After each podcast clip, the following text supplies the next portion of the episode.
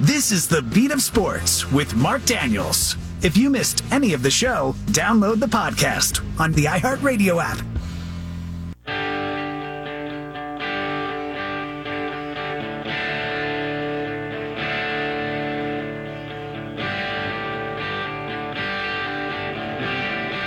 Earlier today, I offered Kyle a free trip to Kansas City. I paid for airline tickets, hotel room, and 40 yard line seats of the Chiefs game.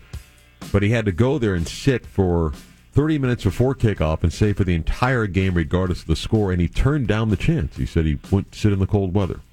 Not that cold. Not it- minus two, wind chill minus 23. He said if it was 25 degrees, he would do it. Yep. All right. 11 o'clock hour, WYGM Orlando, WJR, HD2 Cocoa Beach, Orlando Sports Leader. Let's get to the news. Let's really do the news. Yes. Now it is time to do the news. But now it's time uh, for the news. News is sponsored by Seminole Power Sports, number one in fast fun, Rinehart Road in Sanford, Highway 441 in Eustis, online at SeminolePowersports.com. Here's Kyle. Texter writes in on the Mills Air text line 50857. When I was in college, I was at the Bengals Chargers game, minus Oh, wow. 59 degrees. Wow. All seats were four rows from the top of Riverfront Stadium. All that game did was solidify my decision to move in Florida, which I did in 1984. And to this day, that game was the simple reason that I live here. But he was there. But he was there. You're not willing to go. He was there. no, no, no, Wow. no. Ah, well, minus 59. Yeah. Yeah, no. Yeah, I maybe if I lived in maybe it was uh, no, I can't talk myself into it. I'm sorry. Okay. It's not happening. Breaking this morning, the New England Patriots have reportedly found their next coach. Multiple reports say the team will announce Jerod Mayo will succeed Bill Belichick at a press conference next week. Mayo has spent his entire professional football career with the franchise as he plays eight seasons for the team, or played eight seasons for the team after being drafted in the first round of the 2008 draft and has been the inside linebackers coach the last five years. Mayo will become the NFL's youngest coach at 37 and just the fourth Patriots coach since 1993. Didn't you say something earlier about his contract and being the coach? Uh, Uh, can you repeat that? I- I Mayo's missed contract. Uh, it was written in his contract that he would replace Bill Belichick if he was still on the staff Yeah. in New England, and he is on the staff, and Bob Kraft is fulfilling the promise. Interesting. Yeah, I did not know that. That was very interesting. yeah. All right, NFL playoffs this weekend. The Kansas City Chiefs and Miami Dolphins will have to weather Mother Nature when the two teams meet at Arrowhead for the AFC wildcard round Saturday. Single digit highs, below zero wind chills. Miami's lost its last five playoff games with its last postseason victory coming against Peyton Manning's Colts in December of 2000. The 11 and 6 Dolphins will try to turn things around this year coming into the game at the second best scoring offense in the NFL. Dolphins quarterback Tua Tagovailoa says he'll see what adjustments the weather will force him to make during those pregame warmups. Yeah, I I think it's just a feel of what throwing feels like, what holding the ball feels like. Um, if there's wind, if there's not wind, we'll we'll go there. Uh, we'll we'll test it out and we'll see what we have to do as far as adjusting or, or not. Dolphins head coach Mike McDaniel says he really wants to give Miami fans their first playoff win in over 23 years. I, it was one of the first things I said that talked about my first day on the job. How great would it feel to be able to be the team that uh, that ends that drought?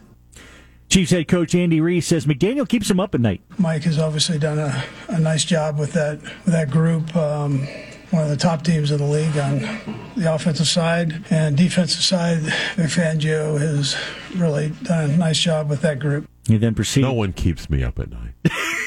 My wife, but no one else keeps me up at night. Yeah. Really? You got nothing? It just goes, I mean, I really need to get this out of my head. Uh, so, so, wait, the Dolphins um, are 0 and 10 in the last 10 games where it's 40 degrees or below. The margin of victory 17. Okay? I'm taking the under. Right, but do you believe any of that matters tomorrow night?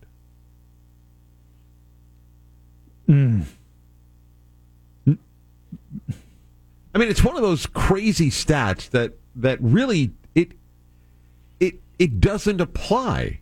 Yeah, because that weather puts so many different variables No, but in the just- game that. But but but you're going back 20 plus years Yeah. and the, the, the players in this game have nothing to do with anything from the, first before, game yeah. or second game. It, it it just so happens. But yet somehow history always repeats. Never. okay.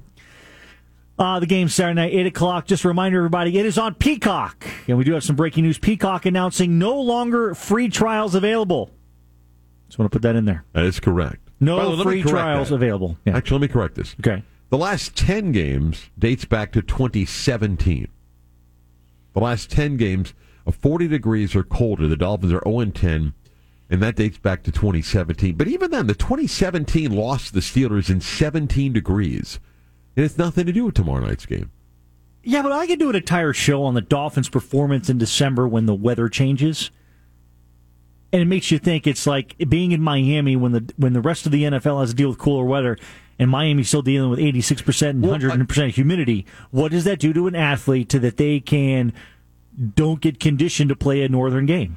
I don't argue that there are some elements of that that come into play. What I'm just saying is, um, for example, last year the Dolphins played two games where the weather was below 40 degrees. They lost the Niners, it was 38 degrees. They lost by 16 and lost the Bills by three um, in 29 degrees. There are guys in this year's team that played last year that it, it, it, it applies to.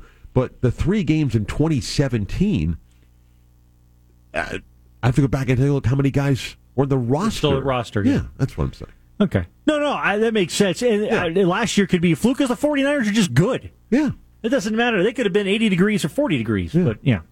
Uh, rest of the Saturday slate uh, sees Cleveland Browns and Joe Flacco visiting C.J. Stroud and the Houston Texans. That's not a sentence I thought I'd read uh, at the end of this year. Um, the action will continue Sunday with the Buffalo Bills hosting the Pittsburgh Steelers. The Dallas Cowboys welcome the Green Bay Packers, and the LA Rams uh, paying a visit to the Detroit Lions. And then our Tampa Bay Buccaneers, they get that extra day to prepare for the Eagles. The Bucs will host Philadelphia on the NFC wildcard round Monday night. And our coverage begins at 7 right here on 96.9 The Game.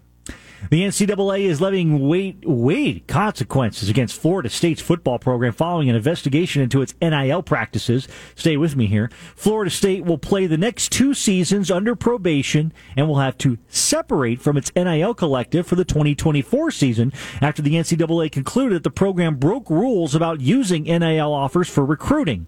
The investigation found the offensive coordinator Alex Atkins set up a meeting with Georgia transfer Amarius Mims and a booster from the Seminoles Rising Spear NIL collective. Mims was offered $15,000 per month to transfer to Florida State during the meeting, and schools are not allowed to promise NIL deals in order to entice prospects to join their program. The NCAA suspended Atkins three games for his role in the, uh, I don't know what we're going to call that, but the meeting. Um, but the investigation concluded that the head coach Mike Norvell didn't commit any violations. The NBA is planning to make some major changes to the league's draft format. ESPN reporting the NBA is finalizing plans to turn the 2024 NBA draft into a two night event in Brooklyn. The draft would split the first round, being held on June 26th, before the draft wraps up with the second round on the 27th. The report says the league must obtain final approval from the NBA Players Association before the changes can be made official.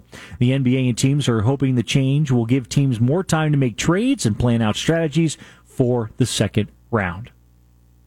Do we need a separate day for the second round? I, I that I was just going to ask you that same question. Oh. Is this oh the NFL does it? We should do it too. Is that what this is? Knowing the NFL It draft is about so much longer. But yeah, it's just, do we need a second day for the second round? 32 picks on Thursday and 32 picks on Friday. Is that what we're going to try to do here? I mean, 30. 30. I'm sorry, 30. Yeah. Yeah. I, I mean, Yeah. okay. All right. A report claims ESPN concocted an Emmy scheme using fake names to get awards for its top talent. The Athletic reporting this, saying that the Sports Network got the awards that were submitted with fake names and then re engraved the statuettes and gave them to their on air personalities. Apparently, there's an uh, ineligibility issue involving the talent. Big stars, including Kirk Herbstreit, Chris Fowler, Desmond Howard, and Samantha Ponder, were among those to get the fake Emmys. ESPN has apologized, and the Emmys have been returned. I read the story in The Athletic. Um, the fake names are funny. I mean, the story's pathetic, but the fake names, you know, Kirk, like like Kirk Thomas, uh, Lee Smith, Yeah. Chris uh, Swanson. Like you, you knew who they were from. So I only read the story four. up to the paywall. Shut me off. What What is the rules uh, involving talent that they could only win once or something? I didn't get the that part of Yeah. the So what they were doing is they were putting other people um, for other positions. Uh, like Samantha Ponder was the music editor. Right. And then if they won, they would then take the Emmy and change the name and gave it to the person. And um, instead of the actual music editor. Right. And there are a few ESPN executives that were let go in the last year that were like, "Wow, that's a big move." And now you see because they were some of the lead people in doing this with the Emmys. Yeah. okay. Eleven eleven. Mark. That's the news. Today is Jeff Bezos' 60th birthday. 60th birthday. As Darren Rovell writes, uh, he was a billionaire when he was 44. When he was 45, he was worth 10 billion. When he turned 50, he was worth 30 billion.